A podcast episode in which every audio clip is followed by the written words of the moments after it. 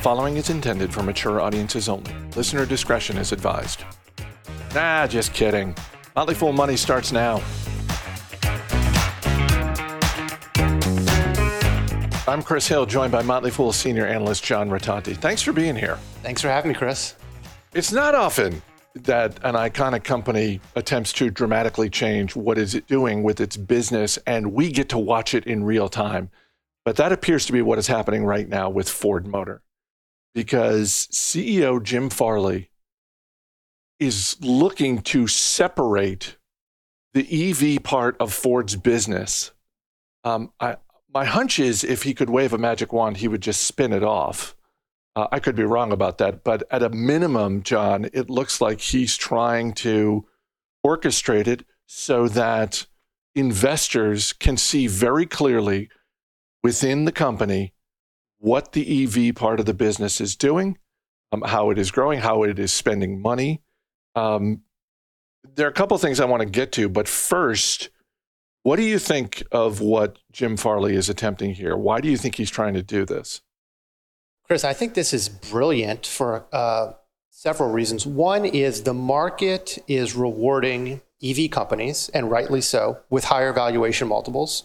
EV companies are seen as less risky because that's the way the industry is moving, for sure. We know that for sure. So EV companies have a lower cost of capital. Uh, investors want to freely lend capital or invest in EV companies. And so these companies have a higher valuation. Um, the legacy auto business, the ICE engine, uh, internal combustion engine business, is more risky, carries a higher cost of capital. Investors don't want to lend and, and, and buy equity in those businesses, and so they have lower valuation multiples. So this, this, makes, uh, this makes a lot of sense. At what point do you think we're going to know because uh, as I said, this this is happening in real time. I don't own shares of Ford Motor, but I'm very interested to see how this plays out. What do you think are the next couple of dominoes to fall here um, to enable Farley to pull off what he's attempting? So the the the Ford family probably doesn't want to give up uh, ownership and control of the business that easily. I imagine that he does what you said. They first carve off an EV unit, a dedicated EV unit inside of Ford uh, with its own dedicated employees, its own dedicated eventually uh, facilities, manufacturing facilities, and they report those numbers out separately. And then, as the market and hopefully the Ford family becomes comfortable with that carved out unit within Ford, then maybe the next step down the road, several years down the road, would be to, to spin off the EV unit. Interestingly, if Ford can pull this off, I imagine other legacy automakers will follow because that's, that's where the industry is trending. That's where the investor demand is. That's where the higher valuation multiples are. And quite honestly, uh, Chris, the most existential threat to the legacy automakers is the fact that Tesla can go out and raise $20 billion at the snap of a finger if it wanted to. The legacy automakers can't but maybe they could as a separate, dedicated EV first company. And part of what is the challenge here, because you know everything you said makes sense from a financial standpoint, it absolutely makes sense. But uh, something that we talk about on this show and, and at the Motley Fool in general, that is important to us as investors, is the culture at a company. And what Farley is attempting to do is grow that EV business and ultimately has i mean if we play this out into the future 10 15 20 years eventually the internal combustion engine business gets wound down. And there are a lot of people at ford motor who work at that business. And so you've got to be able to balance sort of the internal culture at the company keep those folks happy and motivated and wanting to come to work every day while winding down their business. And I, so while he may want to ultimately uh, spin off the EV part of the business, from a culture standpoint, it may actually be better for Ford Motor that he can't do that and that he goes the route of creating this separate division so that investors like us and everybody on Wall Street has greater transparency into what they're doing. You're, you're right there again, Chris. You know, if they were to succeed, um, and spin out EV completely, then the other business, the leaders of the other business, the legacy business, would just be monitoring a very slow decline into irrelevance over time. A slow decline, though, into irrelevance over time. And so, yes, that, that could create um, cultural issues and problems at the company that they want to try to avoid. And obviously, want to take care of all of your employees that have worked so hard for you over the years. You know, legacy automakers, last thing I'll say here, they're in a difficult spot because they have a lot of debt, they have a lot of pension obligations. Um, some of them have dividends. They historically pay dividends, but they cut them or suspended them during the pandemic. So they have large dividend requirements. And then they have these uh, facilities that are not optimized for EVs. You know, they're making ICE in, in a lot of their manufacturing facilities, they're making both ICE engines and EVs. And that's not optimized. That's not the most efficient way to do it. And then they also have a legacy business model of going through um, middlemen, going through dealers, and those dealers take a margin. So if you want to capture Tesla like margins, you have to have a change of business model. You have to have a tra- change of strategy. Do you think by the end of this calendar year, Farley will have made this switch? I think this is the way the industry is going. I think by the end of the calendar year, he he will have carved out a separate unit inside of Ford that reports separate numbers. Yes, and and then I think others in the industry will follow. It, it's never been more fascinating to watch the automotive industry True. than what we're seeing True. right now. Yes. Uh, I've said this before, and I will continue to say this: uh, no one is getting the benefit of the doubt in the current market environment. And today's example comes in the form of Home Depot because they wrapped up their fiscal year. Fourth quarter profits and revenue were higher than expected. And at the moment, shares of Home Depot are down about 8%. They're having their worst drop after an earnings report in 20 years. 20 years. Um, let's look at the business first and then we can get to the stock. I mean, this is a, a business I know you're a fan of. Um, did you see anything in Home Depot's report or their conference call that stood out to you, either for good or for bad? I mean, it, look, I thought it was an, it was it was one of Home Depot's best years ever, um, Chris. So in the fourth quarter, their same store sales, also called comps, grew 8.1 percent. Sales increased 10.7 percent, and earnings per share grew 21 percent. For the full year, their comps grew 11.4%, sales increased over 14%, and their earnings per share, per share surged 30%. Chris, um, in the last two years, cumulative, Home Depot has grown its sales by four, over $40 billion in two years.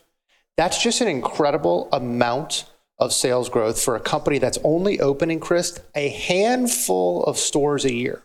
A handful. Um, in 2021, it opened seven new stores. And so to grow $40 billion in sales over two years is a testament to the relevance of the brand. It's a testament to the crucial nature of the products and services that Home Depot sells. And it's a testament, and maybe more, most importantly, to the massive investments that Home Depot has made in the past several years into omni-channel retail, into supply chain, and into digital investments. Because a company cannot grow by $40 billion in sales in two years without investing in that infrastructure ahead of that demand. Otherwise, the company would just break. Um, but Home Depot was able to do it, and it did it under the incredible leadership of CEO Craig Menear. And I want to mention this because this is Craig Menear's last earnings call as Home Depot CEO. He is stepping aside March 1st. He will remain chairman of the board, but he is stepping aside March 1st. He's one of the greatest CEOs I've studied. I was going to say, uh, Ted Decker, who will be uh, the new CEO, has his work cut out for him. He's been at the company for a while, so um, presumably he was picked for a reason. I'm glad you mentioned the store count because uh, when I was looking through uh, some of the information this morning, I did have that thought, uh, just sort of like, I don't remember the last time uh, I heard uh, anything meaningful about uh, Home Depot coming out and saying, and this year we're planning to open 30 new locations. You know, it was one of those things where I was like, they're not really growing their store count, are they? And in fact, they're not really doing that. No, they're not. They're, they they their their store count has reached maturity. Um, they opened seven new stores this year, and then they bought 14 in a tiny acquisition. Um, in most years, honestly, Chris, they open like five new stores. So then the question becomes, how do you grow if you're not opening new stores as a retailer? And the and the way is two ways. They sell more sales at each store, so they increase the sales per store, and then omni-channel sales, their digital sales, their online sales. So in the last two years, their online sales have grow, grown over 100%. A lot of people don't realize that Home Depot is the fifth largest e-commerce company in the U.S. Say that again. Home Depot is the fifth largest e-commerce company in the U.S. Fact. Okay. Well, when you say a lot of people, you can include me in that because I didn't. I I knew they were doing well. I knew they've been investing in the omni channel. I wouldn't have put them fifth overall in the country. Yeah. No, they have a massive uh, digital sales channel, and then those stores actually are the hub for a lot of those deliveries because 50% of their sales are fulfilled by their stores. So their store count is actually a, a competitive advantage. You did ask me if I noticed anything that would send the stock down, whatever it is right now, seven percent or something.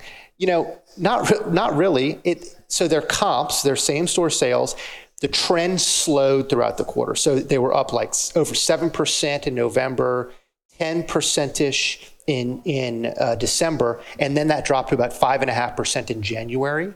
So the same store um, sales trend is down. Maybe that spooked the market a little bit.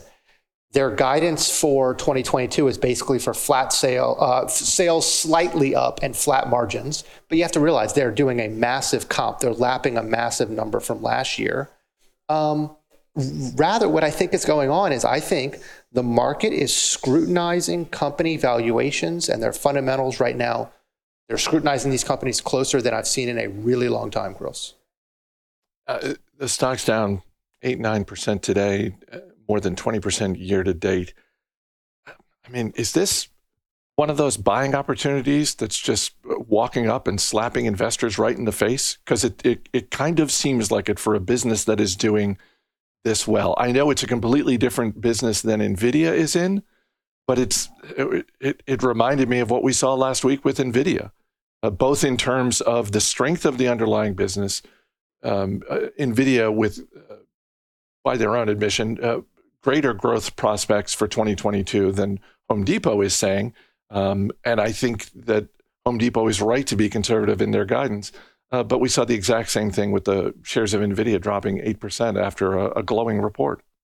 You know, I don't. I don't think this is a um, a once in a generational opportunity to buy Home Depot stock, of which I own. But I do think yes, this is a very attractive entry point for investors that maybe don't own some stock in Home Depot you know, at where, if it closes down where it is today, it'll have over a 2% dividend yield and it'll probably trade at like 19, 20 times earnings, which is a discount to the market. And it's a far above average company. It's a far better company than the market average. So, yeah, I think this is an attractive entry point for Home Depot. John Rotonti, great talking to you. Thanks so much for being here. Thank you, Chris.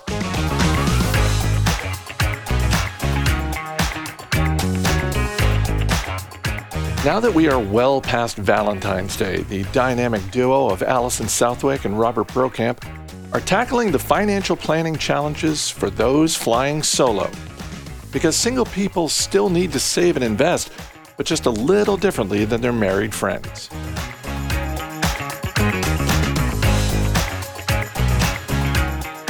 Last two weeks, we talked a lot about how to manage money as a couple not just how to communicate better, but also how to then tackle your goals together. Well, guess what? Now it's singles night at La Discotheque Motley Fool. Yes, today we're going to talk about the unique financial challenges of being single and how you can take steps to come out ahead. I'll start off by saying that the system was not created to benefit single people. So before we get into the depressing stuff, I want to highlight a recent study from the London School of Economics. They found that single women are actually happier and live longer than hetero married women. Single men, I don't have any good news for you. You are less happy and less healthy and make less money than married men. So, whether to get married or fly solo is a personal choice, but it has financial consequences. Now, let's start looking at three financial challenges of being single. First of which is that singles make less money. How bad is it, bro? Well, it's pretty bad. So, according to a recent study from the Pew Research Center, single men make a whopping $21,400 less than men with a partner. And the difference is smaller for women at $8,000, but single women still earn less. And this isn't an outlier. A 2017 survey from TD Ameritrade found that single workers make $8,800 less than their married counterparts. And get this a 2004 study published in the American Economic Review looked at identical male twins and found that a married brother made 26% more than his single twin. So, what explains these differences? Um, turns out there could be a few reasons. Um, according to the Pew study, single men are less likely to have a job, which certainly affects your ability to earn an income. Uh, on the other hand, single women are more likely to have a job. But what's true for both women and men is that singles are less likely to have a college degree, and education is certainly highly correlated to wealth. Um, and there are also some sort of behavioral speculations. So you could ask, you know, does making and having more money make you more attractive to potential mates? And then there's the evidence that getting married is, is kind of a financial kick in the pants. It serves as a wake up call to get serious about money. And people actually start earning more, advancing more in their jobs, and saving more money after they get married. In fact, here's the final line in that study, which found that married twins make more money. Quote, our results suggest that marriage causes men's wages to rise. Now, the next challenge to being single is that it's more expensive to be single because you're not sharing the financial burden of things like housing costs, utilities, pets, furniture, appliances. But not only is it a matter of not going Dutch on a lot of things, but in some scenarios, single people are discriminated against. Isn't that right, bro? Yeah, and some of it is built into the system, and some of it is due to just some people having preferences for one reason or another. For example, some studies have shown that landlords favor married couples over single renters. Uh, as for the systemic issues, there are several examples, but one is healthcare. A worker can often add their spouse to their insurance plan. They'll likely pay more, but depending on the plan, the cost won't double. Uh, and then there's Social Security, which is generally based on work history. However, with couples who've been married for at least a decade, one spouse could never work a day in their life and still receive benefits just for being married to someone who worked. In 2013, an analysis by Lisa Arnold and Christina Campbell published in The Atlantic estimated that it cost $500,000 to $1 million more over a lifetime to be single in America when you add the additional expenses of being single to the institutional benefits of marriage that single Americans don't get. All right. And for the final challenge, here's a big one. As a single person, you are more likely to not have a close family member look after you when you're ill, which means you have to pay someone to do it for you. Relatives, mostly spouses, but also kids, are the most likely people to fill caregiver roles. That can be everything from taking care of you when you're sick or when you're temporarily out of commission due to a surgical procedure, due to short term disability, or long term and end of life care. This kind of care doesn't come cheap, even though so many spouses and kids do it for free. How expensive are we talking, bro? Well, it can vary widely depending on what someone needs. But, you know, when a single person is sick or incapacitated, they may have to pay for a range of services. I mean, it could go from DoorDash to lawn care to cleaning services to a home health aide, which is, you know, a, a health expert coming to your house and taking care of you. And that'll cost 15 to $25 an hour, depending on where you live. And if you need it for the whole week, you're talking 700 to $1,100 for that week. And then there's long-term care. And, and frankly, the majority of Americans will need some type of care at some point in their lives. Around 90% of home based care is provided for free by friends and relatives, who in most cases are kids or spouses. If you have to pay for long term care, it'll cost between $50,000 and $150,000 a year, depending on what you need and whether it involves going into a nursing home. And here's another situation where married Americans have an advantage. Under the Family and Medical Leave Act, eligible employees can take up to 12 weeks off to care for parents, children, or spouses with serious health conditions. It's unpaid leave, but your job is protected. However, you can't do it for a partner, friend, or sibling, and they can't do it for you. Okay, enough with the depressing stats. Let's get into problem solving here. You could always go out and just marry someone for their money. No one has ever regretted that decision. It always works out. Always works always out. works out. But aside from that, what can a single person do? So let's start with the boring advice first, huh? Yeah, so it's basically you get, your financial ducks in a row. And I know it's boring advice, but it's just a fact. And it starts with working to over, overcome the financial disadvantage of not sharing expenses with a spouse. So that could include anything from getting a roommate to just being extra careful with your spending. And you do have to be careful because a single person, frankly, has to save more. Um, they should have a good size emergency fund because if they're unable to work, they won't be able to rely on a spouse to bring home the bacon. And due to the way Social Security is designed, a single person actually has to save more for retirement. This was illustrated in a report from T. Rowe Price, which estimated that a single person with an income of $100,000 should have $1.1 million saved by age 65 to retire. But a married couple in which only one spouse worked, also with a household income of $100,000, needs to have just $850,000 saved. That's $350,000 less than what the single person needs. Unfortunately, even though single people should be saving more, most surveys indicate that a single person is actually less likely to be saving for retirement than a married couple. While one financial benefit of being single is that you don't have to compromise with anyone else on spending, where and when you want to retire, or even where to put the thermostat, there is the challenge that you don't have anyone you can lean on to help you manage your finances. Or do you, bro? Well, most couples do share the household chores, and that includes the financial chores, right? And the most common arrangement is that one spouse handles the day to day stuff like paying the bills, while the other handles bigger picture stuff like investment and retirement planning. But if you're single, you have to do all the things. Um, so you have to learn more than someone who's sharing the task, and you have to devote more time to doing them. That said, you can get some help. And that could be from a traditional financial planner or from a daily money manager. And these are people who can pay your bills, manage your paperwork, set up a budget. Some specialize in working with people who are running a business, others specialize in working with senior citizens or maybe people with disabilities. And you can learn more about what they do and if there are any in your area by visiting aadmm.com. That's the website of the American Association of Daily Money Managers. Uh, and while I don't often recommend discussion boards because, frankly, they can be a hot mess of bad information, there are some good ones, uh, including here at the Motley Fool. We have hundreds of free discussion boards. Uh, another place to go is bogleheads.org. These are people who are big fans of Vanguard and John Bogle, the founder of Vanguard.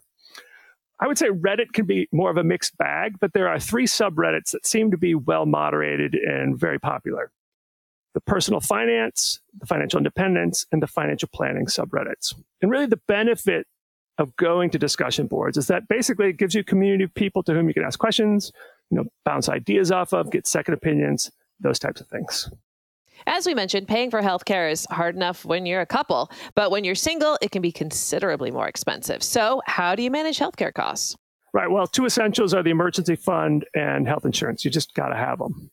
Another type of insurance to consider is disability insurance.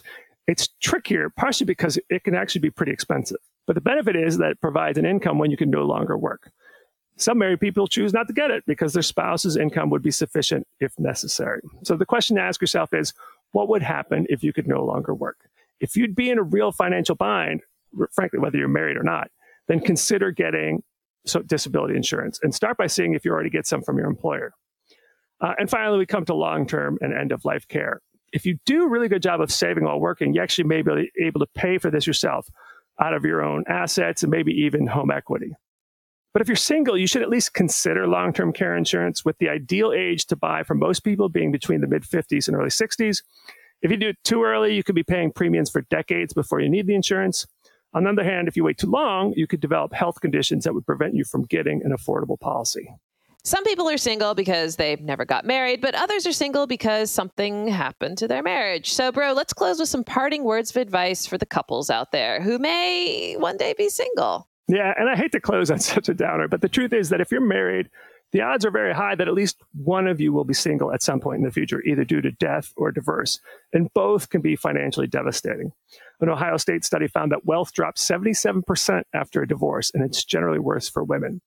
And when a spouse passes away, household income can drop 50% or more, yet expenses drop just 20 to 30%. So here's what you should do now to make sure that you and your spouse are prepared for a possible future of singlehood. And of course, it starts with each person being capable of being financially independent. That includes both knowing how to manage the household finances, both having their own solid credit score, and both having an ability to earn an income if necessary. And it can also include life insurance, especially if one spouse is dependent on the other spouse's income. It's also important to make smart decisions when it comes to benefits and entitlements. So, as an example, a person can receive Social Security based on an ex spouse's earnings history, but only if they were married for at least a decade. And you could lose that benefit if you remarry. Um, and also, as we all know, the sooner you claim Social Security, the smaller the benefit. But it also can result in a smaller survivor benefit for a spouse when the other spouse passes away. So, which is just really another reason why most people should delay Social Security as long as possible. And finally, it's just important to have an updated estate plan so that all the assets of one spouse pass to the surviving spouse as seamlessly and inexpensively as possible. So, yes, the deck is stacked against single people when it comes to growing your wealth, but just think of all the things you are saving money on. Stuff like going to movies you don't want to see, buying food you don't want to eat, purchasing furniture you hate, like, oh, say, gaming chairs. And then, of course, traveling to see in laws that you don't even particularly like. The list goes on. All that money you aren't spending, though, needs to still be put to work in a smart way. So, as a single person, you can live a long, happy, and healthy life doing whatever you want, whenever you want.